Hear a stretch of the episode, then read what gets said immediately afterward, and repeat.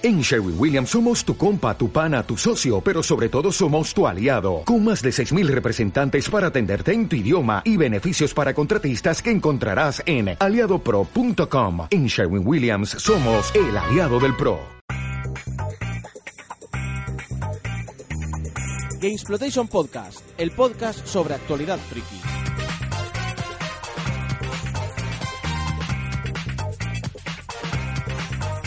Hola y bienvenidos al GX Podcast, el podcast sobre la actualidad friki.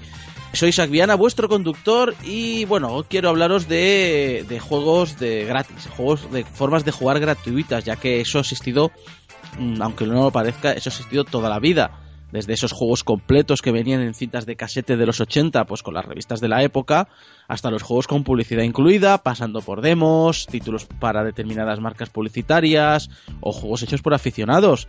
Hace poco se puso de moda el término free to play o F2P, que se basaban en juegos gratuitos en los que algunos usuarios decidían pagar por determinadas ventajas o mejoras estéticas, pero su explosión en países como Corea del Sur, China o Rusia pusieron hace unos, unos cuantos años este tipo de software en la palestra, llegando algunas compañías a afirmar que el futuro del videojuego pasaba por fuerza por aquí.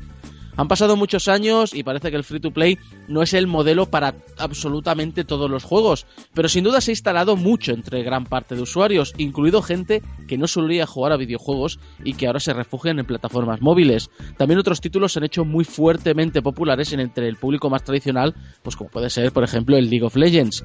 El problema es que este modelo se ha aplicado a tantos tipos diferentes de juego, ya sean monojugador, multijugador, MMOs, casuales, hardcores, competitivos, colaborativos, y con tantas formas de entender los micropagos, ya sean los cosméticos, los que te permiten ahorrar tiempo, los que son imprescindibles una vez llegas a determinado punto, etcétera, que le está popularizando mucho la etiqueta pay to win, es decir, juegos que necesitas pagar para poder avanzar o para poder ganar. Y yo sinceramente me hago un lío. Y como quiero saber un poquito más del tema, me he traído al amigo Nacho Laseras, programador senior en Digital Legends, habitual de los podcasts Game Over y Amuleto de Gendor y gran aficionado a los free to play. ¿Qué tal, Nacho? Pues eh, muy bien, Isaac. Y de hecho, mmm, ya lo comenté en el, en el, en el cuando hablábamos de crowdfundings y tal, que yo era gran aficionado a los crowdfundings y que a mí me gustan pues mucho este tipo de juegos. Y también los free to play son lo otro a lo que juego muchísimo.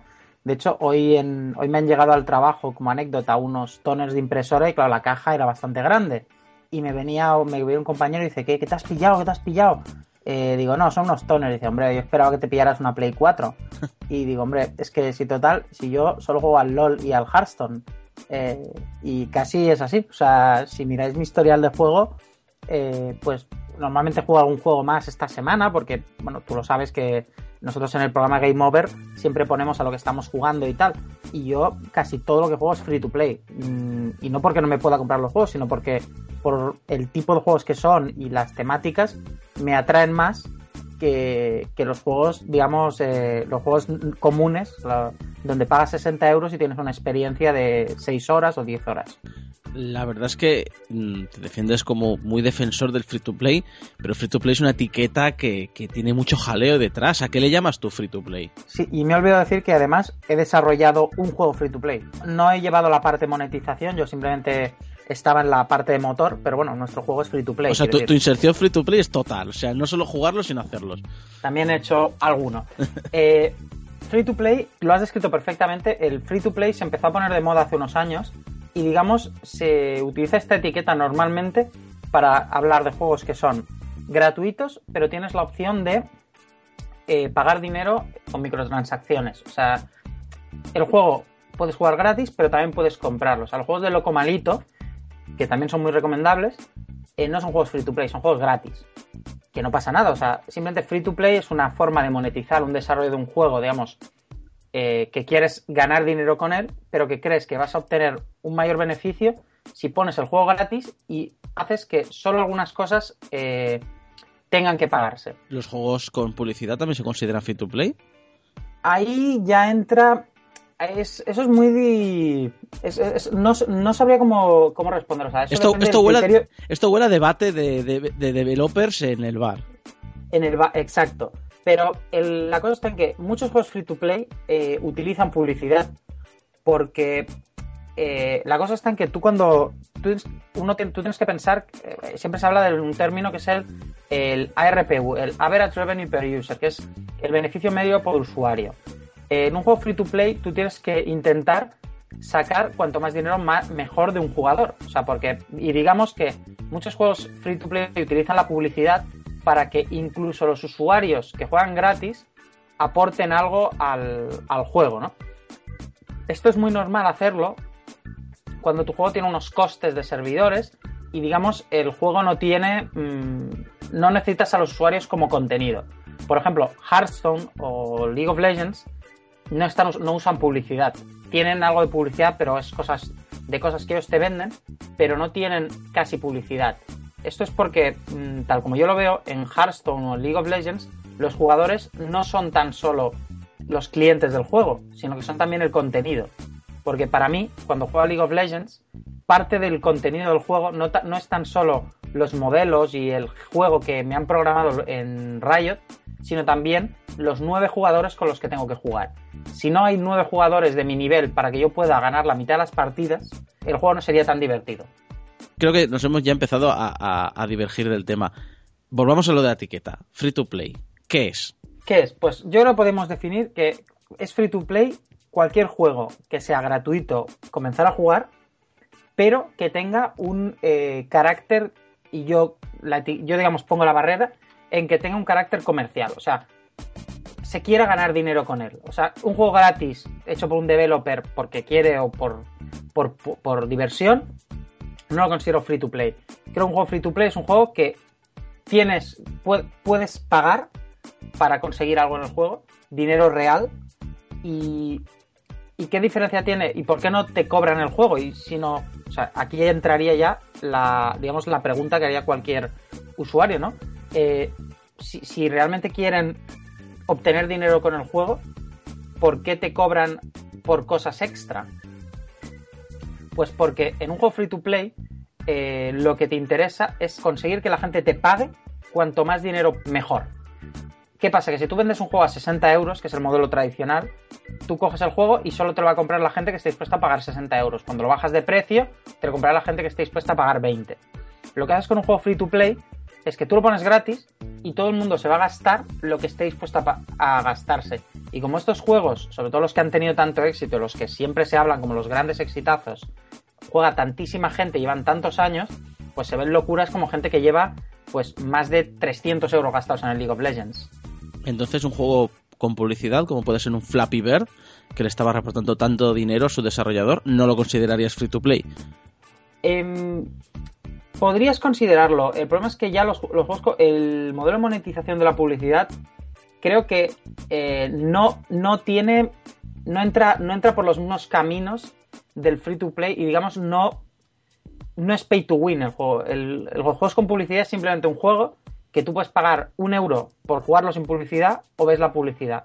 Entonces simplemente ahí el, el desarrollador hace números de cuánto saca por impresiones y cuánto tiene que cobrar el juego para que no le valga la pena cobrarte las impresiones.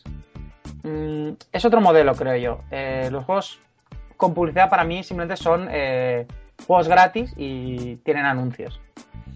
Simplemente porque no tienen esa parte que tiene un juego free to play, que es que el juego free to play tiene toda una complejidad de cómo metes el, pago, o sea, cómo metes los, objetos que puede comprar el jugador sin eh, desbalancear el juego o sin que el jugador se sienta frustrado por lo que tú decías, porque es pay to win. ¿Y qué ejemplos pondrías como los mejores ejemplos de free to play? En plan de, ¿quieres meterte en un free to play? ¿Quieres saber lo que de verdad debería ser todo o lo que deberían aspirar todos los free to play? Este juego.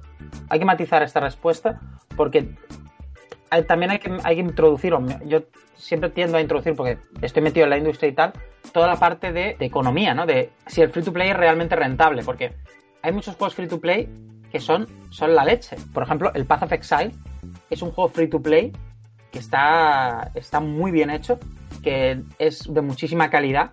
Y claro, no monetizan de forma muy agresiva, o sea, no es un Candy Crush o un juego, digamos, eh, los típicos juegos free to play, siempre la gente de móvil siempre, siempre se imagina los juegos estos que te están diciendo todo el rato, compra, compra, y te, salen las noticias del niño que se ha comprado en los pitufos 300 dólares de, de setas. es un juego que es muy amigable para el jugador. Porque también hay que entender cuál es el público. Los jugadores que somos hardcore, y con hardcore no quiero decir la gente que sea muy hardcore de uno de estos juegos, sino el público, digamos, hardcore en general, la percepción de pay to win se da cuenta muy rápido. Y si, si un jugador se da cuenta que un juego es pay to win, ya no va a pagar. O sea, entonces, sobre todo en, te estoy hablando del mercado occidental. Eh, en, un, en, un, juego para Europa o para Estados Unidos, que, que, puedas pagar por obtener ventajas en el juego, se ve muy negativamente y no suelen tener éxito. Sí que parece ser que en China hay, un shooter muy popular que se llama Crossfire, que es un, un shooter free to play y que me parece que tiene un modelo de monetización bastante agresivo y allí tiene mucho éxito, pero porque allí en China no se considera tan negativo o no se ve tan mal pagar por obtener una ventaja. Entonces ahí entran esas dos partes. Entonces, ya centrándonos en, digamos, en nuestro mercado, yo creo que ahora mismo los free to play de referencia son, por un lado, League of Legends, por tamaño, por el modelo de monetización que tiene, que funciona solo, porque a quien le gusta más Dota, por ejemplo, pero es un juego que va a remolque de Valve. O sea, hasta qué punto Dota es rentable mm, es complicado saber, porque el dinero que tiene Valve es, es, increíble, ¿no? Entonces, League of Legends funciona solo y hay una, es una empresa que tiene un montón de trabajadores y viven solo de, de ese juego, que tiene un modelo de monetización, yo creo, bastante justo. Básicamente puedes comprar mejoras, digamos, para ir más rápido, desbloquear más rápido los personajes, desbloquear... que tiene ese punto de que puedes tener ventaja, o sea, yo me puedo comprar el personaje eh, que ha salido esta semana. Bueno, se ha salido ya, pero el personaje que ha salido esta semana me lo puedo comprar ya. Y me puedo comprar cosas estéticas también, con lo cual hacen que, incluso si yo tengo todos los personajes, aún tengo un montón de contenido que puedo pagar si no estoy dispuesto a gastarme más pasta, ¿no? O sea, yo ahora eh, monto una startup y me la compra Zuckerberg y me hago millonario y, me, y decido que, que me puedo gastar mm, un millón de, euros en el, en el, League of Legends. Pues tendría contenido para gastarme un millón de euros si de verdad quisiera gastármelos. Pero por otro lado, salvo la parte estética, que digamos es como estatus, toda la parte que digamos tiene efecto en el juego lo puedes conseguir solo jugando. Con lo cual, eso es lo que diferencia cuando un juego es pay to win o no lo es. Cuando un jugador que no quiera gastarse nada de dinero real puede conseguir las mismas ventajas. Realmente funciona el gastarse dinero en estética y, por ejemplo, recordamos el monóculo, era del EVE Online, ¿no? El monóculo de los 10.000 dólares. Sí, pero son diferentes juegos, porque EVE Online es un juego... El problema del monóculo es que en algún momento intuyeron que podían estar dispuestos a sacar munición dorada. O sea, que, podías pagar dinero, dinero real para conseguir eh, ventajas, o una pequeña ventaja. Y EVE Online es un juego donde la peña invierte un mes de su personaje en conseguir un 1% en, en velocidad de misiles. Entonces, esa pequeña ventaja de la munición dorada ya era un problema en este juego. Ya, pero mm, me refiero, me refiero más bien a gastar dinero por algo estético que no te favorece. Sí lo hace, porque eh, esto eh, lo esto me lo, me lo dijo un compañero de trabajo, el, eh, digamos, el diseñador de Respawnable. Me dijo, me lo dijo y me pareció buenísimo que es... Tú no te puedes comprar un Ferrari, porque un Ferrari vale mm, miles de, de, euros. de euros pero sí que me puedo comprar el Ferrari del Dota, que es la llama. Entonces, para ti es un estatus tener un skin y de hecho la gente te dice, hola, qué guapo tu skin, no sé qué. Y eso a la gente le gusta. Y si tienes dinero, lo que se llama, en los ingleses llaman el expendable money, ¿no? Expendable income. Yo tengo, para mí, un personaje de, de League of Legends vale 5 euros. De hecho, podéis hacer los números, vale 5 euros un personaje de League of Legends. Y un skin, pues estará unos 10, algunos skins más o más caros, otros más baratos realmente como no juegas con tantos personajes, comprar skins pues no es tanta pasta. Y, como eh, League of Legends es un juego que se parece mucho a los juegos de lucha, o sea que tú no juegas con los ciento y pico personajes que tiene el juego, sino que tú normalmente juegas siempre pues con los mismos 3, 4, pues siempre te gusta diferenciarte, ¿no? Porque es el personaje que más te gusta, o ves un skin que te hace gracia y, te gusta pues llevar el, skin divertido. Mm, tiene un punto y una y la psicología de, pues de, ser diferente, ¿no? Al final estás le dedicas muchas horas al, juego, o sea, yo ahora mismo llevaré sobre unas 300, creo, Y todas esas horas que le dedicas a este juego, pues claro, estás viendo al mismo personaje o a los mismos 10 personajes. Pues te apetece tenerlo y que no sea igual que el otro que te encuentras, eh, que también puede tener el mismo skin, pero ya te diferencias un poco del resto. Os sorprende porque casi los free to play basados en este aspecto parecen más un ejercicio de. un, un, experimento sociológico, que se suele decir de muchas burradas, que no que no en sí un sistema de monetización, que, que existe detrás, de, obviamente es lo que paga las facturas. Es que en realidad toda esta parte de monetización está estudiada, o sea, realmente algo te tienen que vender. Entonces, no pueden venderte personajes porque si todo lo puedes desbloquear, que yo realmente tampoco sé dónde gana el dinero Riot. O sea, no, no está publicado que si ganan más dinero con skins o ganan más dinero con vendiendo personajes. O sea, de dónde sale su. o, por la o por las visionados de los torneos. Eso, eso no lo sé. Pero lo cierto es que yo veo bastantes skins cuando juego. Y yo todavía no soy ni nivel 30. Eh, viendo partidas de, nivel, de niveles altos, en streamings y cosas así, se ven bastantes skins. O sea, la gente la gente que realmente invierte tiempo en el juego acaba gastando. Y yo creo que esto es porque en, bueno, creo, está probado que es porque tú estos pagos no los haces antes, sino que los haces cuando ya estás involucrado en el juego.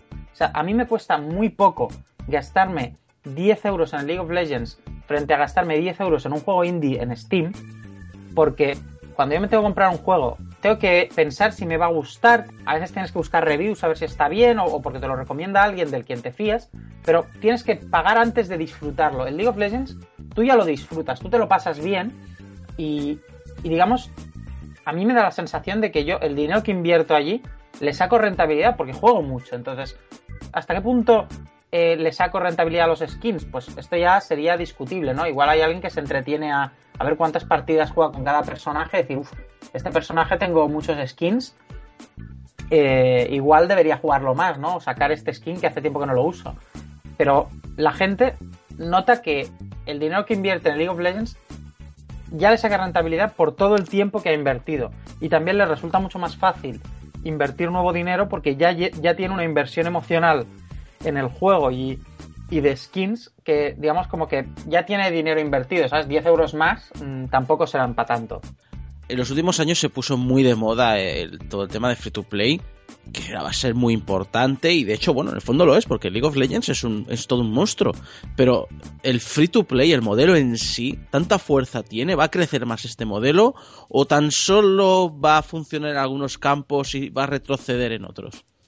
Eh, pues por ejemplo, eh, otro juego que también eh, podría comentar como buen free to play es el World of Tanks, que también tiene una buena monetización eh, y además es un juego bastante justo también.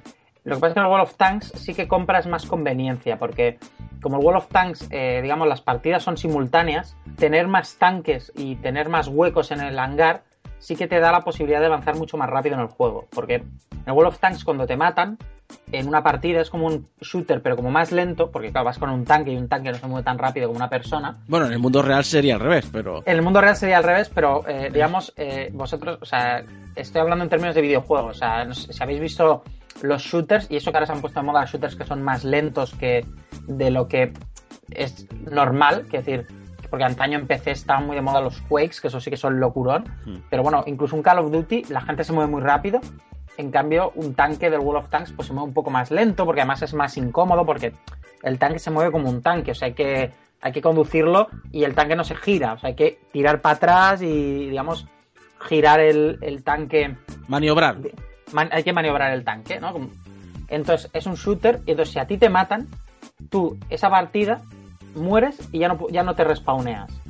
Entonces, en, tú te vas a tu lobby y te buscas otra partida. Y cuando esa partida acaba, te dan la recompensa. Si has ganado, te dan la recompensa por haber ganado. Evidentemente, cuanto más tiempo estés en la partida eh, vivo, mejores recompensas tienes, pero no, no. Digamos, la diferencia entre morir el primero y morir el último no tampoco es tantísima. Entonces, si tú te pones a jugar al World of Tanks y tienes, inviertes dinero, digamos, tienen una, como una especie de suscripción que puedes ir pagando, tú en ese juego puedes avanzar más rápido porque puedes participar en más batallas a la vez. Bueno, a la vez. Jugar una batalla en cuanto te matan otra. Yo cuando jugaba, pasaba veces que tú te ponías a jugar, te mataban la primera, te mataban la segunda, no te daba tiempo de usar todos tus tanques porque ya había acabado la primera batalla. Lo que pasa es que hay gente que si, si juegas mucho, pues a veces pasa, ¿no? Que hay batallas que se alargan, o eres malo y te matan muy rápido, entonces te quedas sin. Ahí sí que hay un tema de que avanzan más rápido, pero claro, tampoco es que simplemente ganas más las partidas, simplemente que puedes jugar más partidas y siempre estás jugando. No te tienes que esperar en ningún momento que es lo que tienen estos juegos. Pero ¿qué pasa? También se ha, usado para MMOs, que también es un género que eh, el free to play no sé si es que funciona muy bien o que se han visto obligados porque nadie quería pagar, porque el problema de, que tiene los MMOs, bueno, sobre todo pagar una cuota, es que la cuota, digamos, como que te obliga solo a jugar ese juego, porque la gente siente que está pagando el dinero por jugar a World of Warcraft y ya no quiere jugar a nada que, que tenga cuota porque, pues porque te está pagando WoW, ¿no? Y que también pasa un poco lo que decías antes, ¿no? Que, que si tienes que pagar el juego más una cuota y todavía no te has metido en el juego. La barrera de entrada es muy alta. De hecho, es, exactamente esto es lo que tienen los free to play, que la barrera de entrada es ninguna. Porque tú ahora mismo, la única barrera de entrada para que te pongas a probar el League of Legends es que coger, bajártelo de, de internet y jugarlo. O sea, cualquier persona que lo vea, que le, le haga gracia, está a dos clics de jugar a una partida al LOL. ¿Le puede gustar o no? Pero lo tiene ahí muy accesible. ¿Qué pasa? Que todos estos juegos que hemos comentado, pues sí, el modelo free to play funciona. Dentro de cada género hay ejemplos malos. O sea, hay MMOs que el free to play no funciona. Porque mm, no es fácil meter el modelo de monetización para que sea rentable para la empresa el free to play. Pero dentro de géneros donde funciona y donde no, o géneros o implementaciones de free to play mejor o peor hechas, hay géneros o, tipos de juegos en los cuales quizá no funciona el free to play. Un ejemplo se me ocurre son las aventuras gráficas. Un juego que se basa mucho en contenido es difícilmente free to playizable, ¿no? Porque ¿cuál es la experiencia de un juego, digamos, narrativo, ¿no? El típico eh, FPS basado en historia, un Uncharted, un eh, es un Bioshock.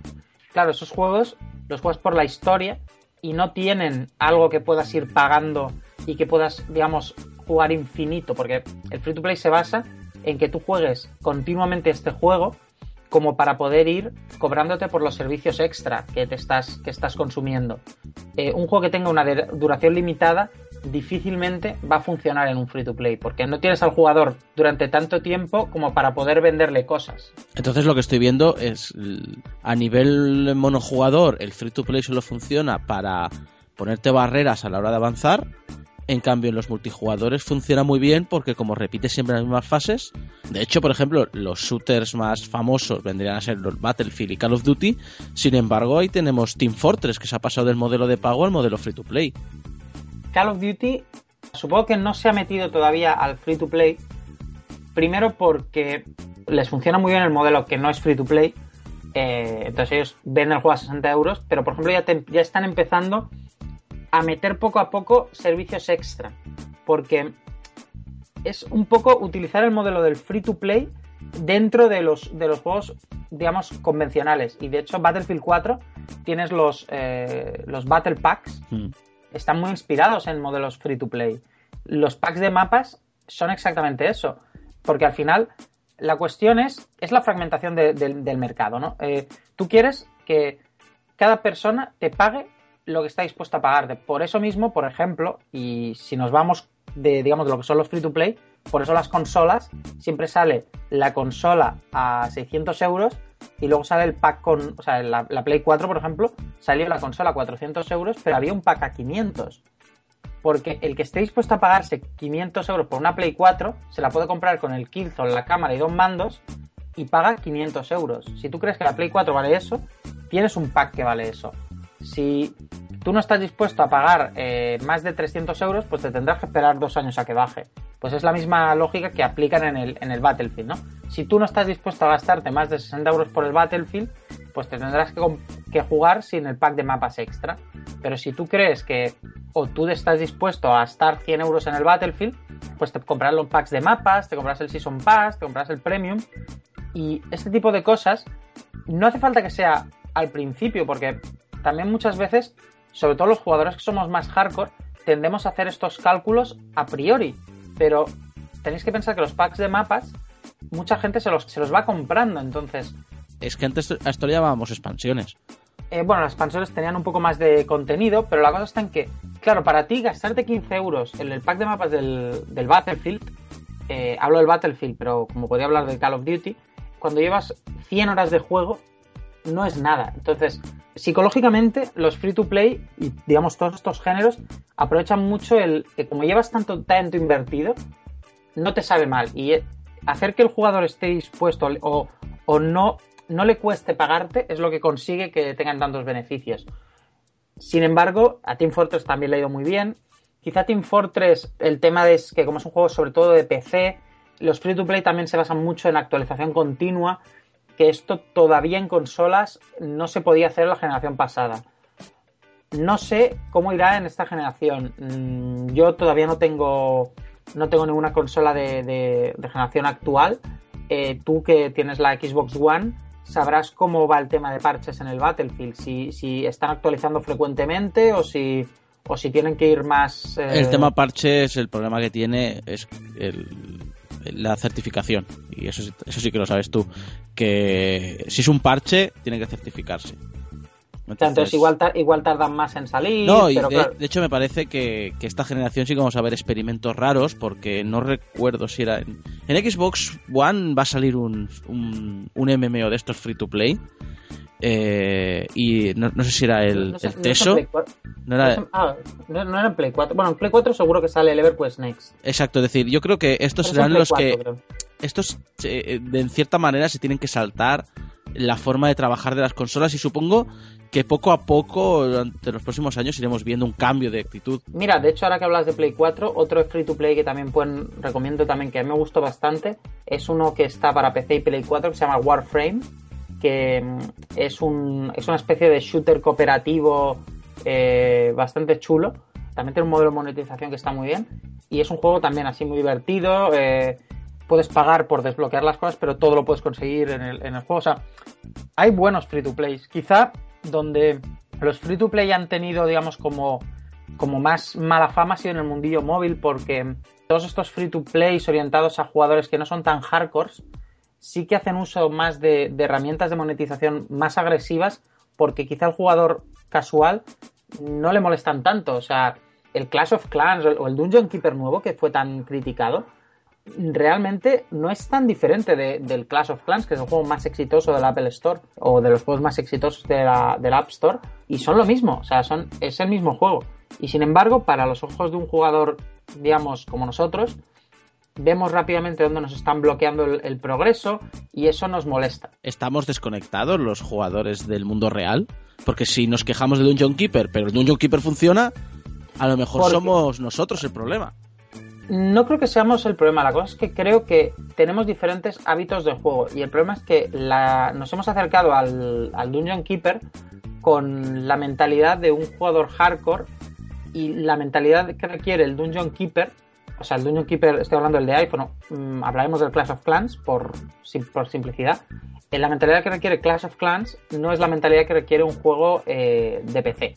Entonces, Clash of Clans es un juego que requiere que pues estés constantemente mirándolo, o sea, constantemente no, pero que te que cojas y, ah, le puedo dedicar a 5 minutos, recoges tus historias, pones a construir, quizá atacas a alguien, digamos, eh, le dedicas muchos pequeños ratitos. O sea, son juegos que decían, leí algún diseñador que decía que son juegos eh, que son como pequeñas galletitas. O sea, son juegos que son para que cada 5 minutos vayas a buscar tu galletita. Eh, y por eso funcionan, porque lo que quieren es que, vuelvas cada cinco minutos. Entonces, todo su loop de, adicción se basa en que estés volviendo constantemente. En cambio, los juegos que nos gustan a nosotros, que somos hardcore, somos aficionados al videojuego, son juegos largos y juegos que requieren de una inversión de tiempo pues larga. O sea, League of Legends te tienes que sentar y jugarte partidas de media hora 45 minutos. Y te tienes que sentar y pegarte la partidaza. Y hay inversión aún mayor, que es que requieren que estudies y que te aprendas los personajes, las combinaciones, los objetos. Todo esto es una inversión de tiempo que quizá nosotros estamos dispuestos porque nos gusta este tipo de juegos, pero hay una persona, pues digamos, que no está tan aficionada a los videojuegos, pues le apetece jugar al Candy Crush, se coge, se saca el Candy Crush, juega tres mundos y cuando se le acaban las vidas, coges, lo deja, cuando llega a casa o en el trabajo se pone en el Facebook, en la hora de comer se juega las tres vidas que tiene en el Facebook y luego pues igual por la noche antes de irse a dormir en el tablet juega tres vidas más. Y él va jugando así a, a ratitos. En cambio nosotros queremos experiencias más largas. Entonces para estas personas el pay to win podría ser una demo alargada, que pagar sería, ah, pues mira, me gusta el juego, pues pago lo que antes nosotros pagábamos el juego tradicional antes, pues ellos lo prueban el juego y cuando les vean que les gusta, pagan y desbloquean lo que les hace falta. ¿Podría ser eso? Mm, sí, o hay gente que, interpreta que eh, los juegos free to play, digamos, el, lo de ir pagando vidas, es como las vidas realmente de la recreativa de, nuestro, de nuestra infancia, ¿no? Que le echabas monedas a la máquina para seguir jugando. Entonces, mm, sería más o menos eso. El pay to win ya entra más en una cuestión competitiva de. Porque realmente el pay to win es una percepción del jugador. Realmente tú pagas para ganar a tus amigos, pero no pagas para ganar en el juego, porque muchos de estos juegos tienen sistemas de matchmaking súper bien pensados. O sea, el, el, matchmaking del League of Legends está afinado al milímetro y el del Wall of Tanks creo que es aún mejor son sistemas que te aseguran un ratio de victorias del 50%. Y en el Hearthstone, ahí, ahí está el matchmaking, aunque en el Hearthstone tienen el problema de que como lo van reseteando, digamos... Sí, claro, entonces...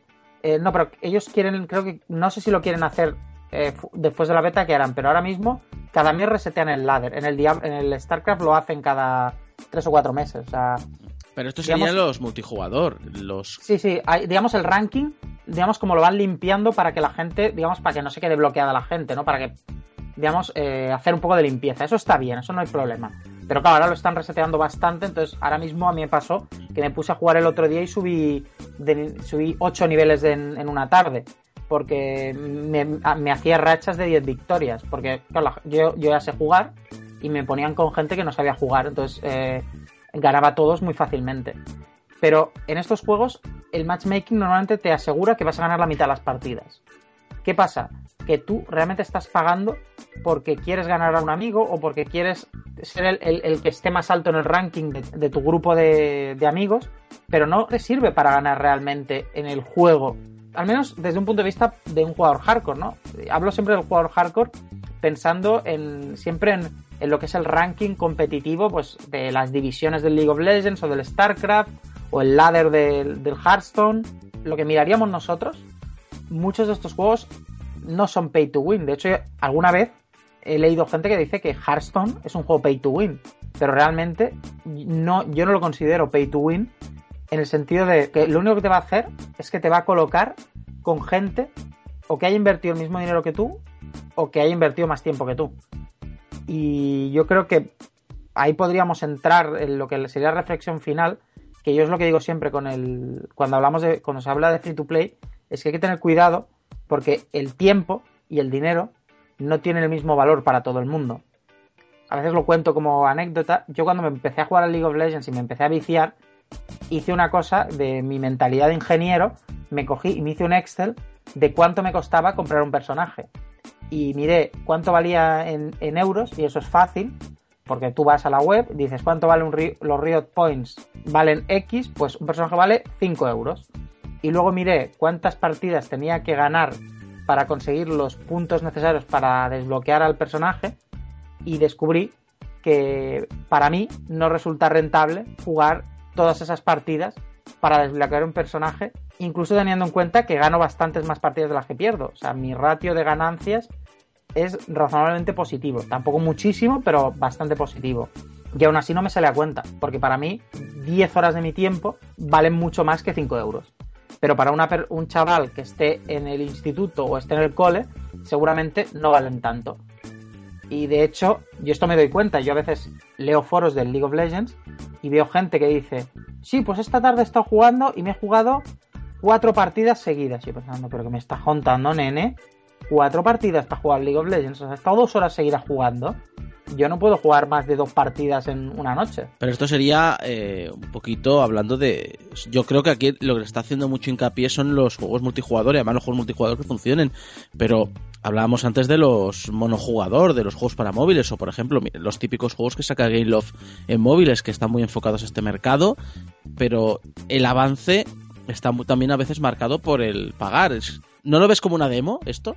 Es que en estos juegos lo que, lo que el modelo que se suele hacer cuando digamos tienes que pagar para avanzar a veces es como una demo, o pero a veces simplemente es, pues tú tienes que invertir tiempo, ¿no? Entonces, en muchos de estos juegos, pues lo típico, tienes que farmear o tienes que grindear, ¿no? En el Dungeon Keeper o Clash of Clans, pues lo que pasa es que eh, tú tienes unas, la currency premium, la moneda premium te sirve pues para saltarte esperas, que es lo que normalmente en estos juegos suelen meter, esperas o que necesites eh, o para desbloquear cosas. Entonces, pues tú te puedes coger y dedicarte a jugar muchas veces la misma pantalla para conseguir el arma más poderosa, porque a veces, sí que es verdad que a veces estos juegos, estoy pensando por ejemplo en un, juego de iPhone que se llama Gambros, que es como una especie de Smash TV.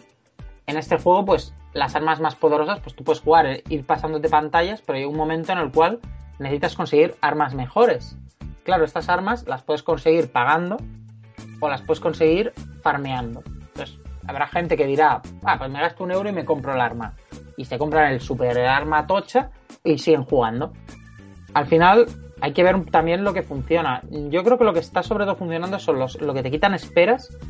Y ahí es donde la mayoría de juegos que tú llamas monojugador, en realidad tienen un pequeño componente eh, multijugador. Lo que pasa es que es multijugador asíncrono, porque un multijugador síncrono en móvil no se adecua bien al tipo de. a la sesión de juego de un móvil, pero tú te coges un Clash of Clans y juegas con más gente, atacas a gente, es como lo game, ¿no? O sea, atacas a gente, la gente te ataca, vas construyendo, pero claro, no puedes estar todo el mundo a la vez, porque tú quieres un juego que puedas coger en cualquier momento, jugar 5 minutos y dejarlo de lado.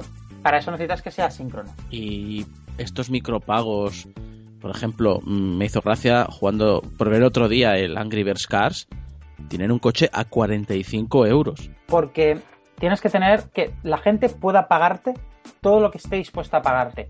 ¿Tú te acuerdas de cuando jugamos al Hero Academy? El Hero Academy tenía muchísimo para pagar. O sea, tú te podías gastar, creo que lo máximo, hasta 30 o 40 euros en el Hero Academy si te querías sacar todos los retratos, todos los equipos, todos los colores, un montón de historias. Que eran muchas chorradas que no servían para casi nada.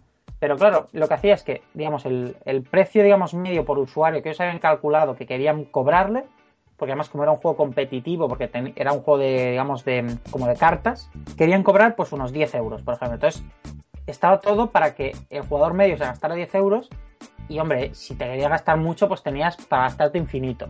Pues lo mismo pasa con, los juegos así eh, free to play.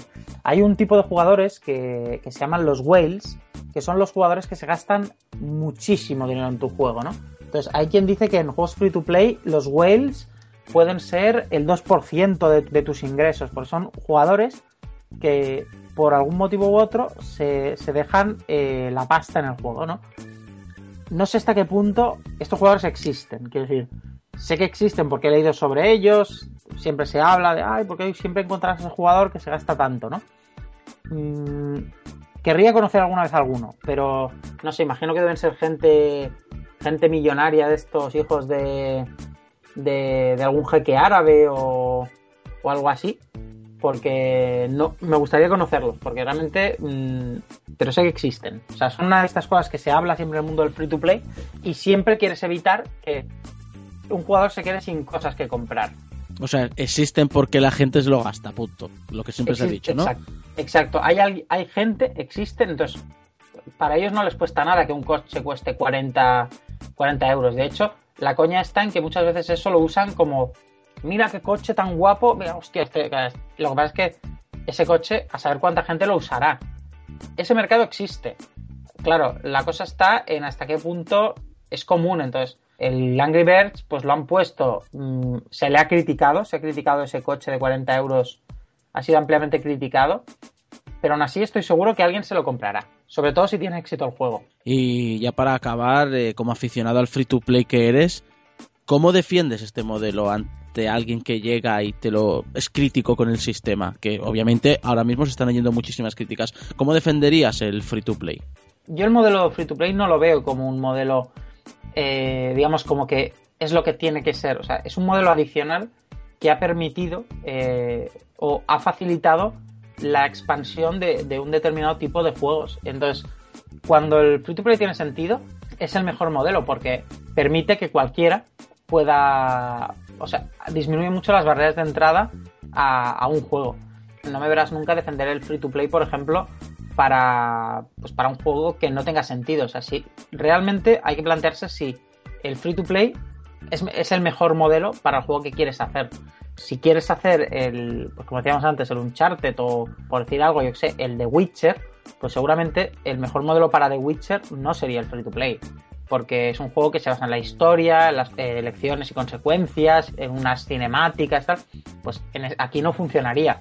Ahora, yo defendería el free to play, por ejemplo, para el Call of Duty o para el Titanfall que sale ahora, que es un lanzamiento reciente. Yo creo que Titanfall le podría ir muy bien como free to play. Y seguramente sería una muy buena puerta de entrada de Origin a los ordenadores si digamos Electronic Arts sacara Titanfall como free to play, yo creo que podría tener mucho éxito. Y creo que, sobre todo en este tipo de juegos, digamos, competitivos, que aspiran, digamos, a, incluso a toda la parte de, eSports, creo que el, free to play mm, no solo es recomendable, sino que yo diría que es casi imprescindible. Mm, yo creo que el éxito de, League of Legends eh, no se puede explicar si no es porque cualquiera se lo pudo bajar y probarlo y cuando tus dos colegas jugaban, para ti la inversión de jugar con ellos era tan solo bajarte e instalarte el juego.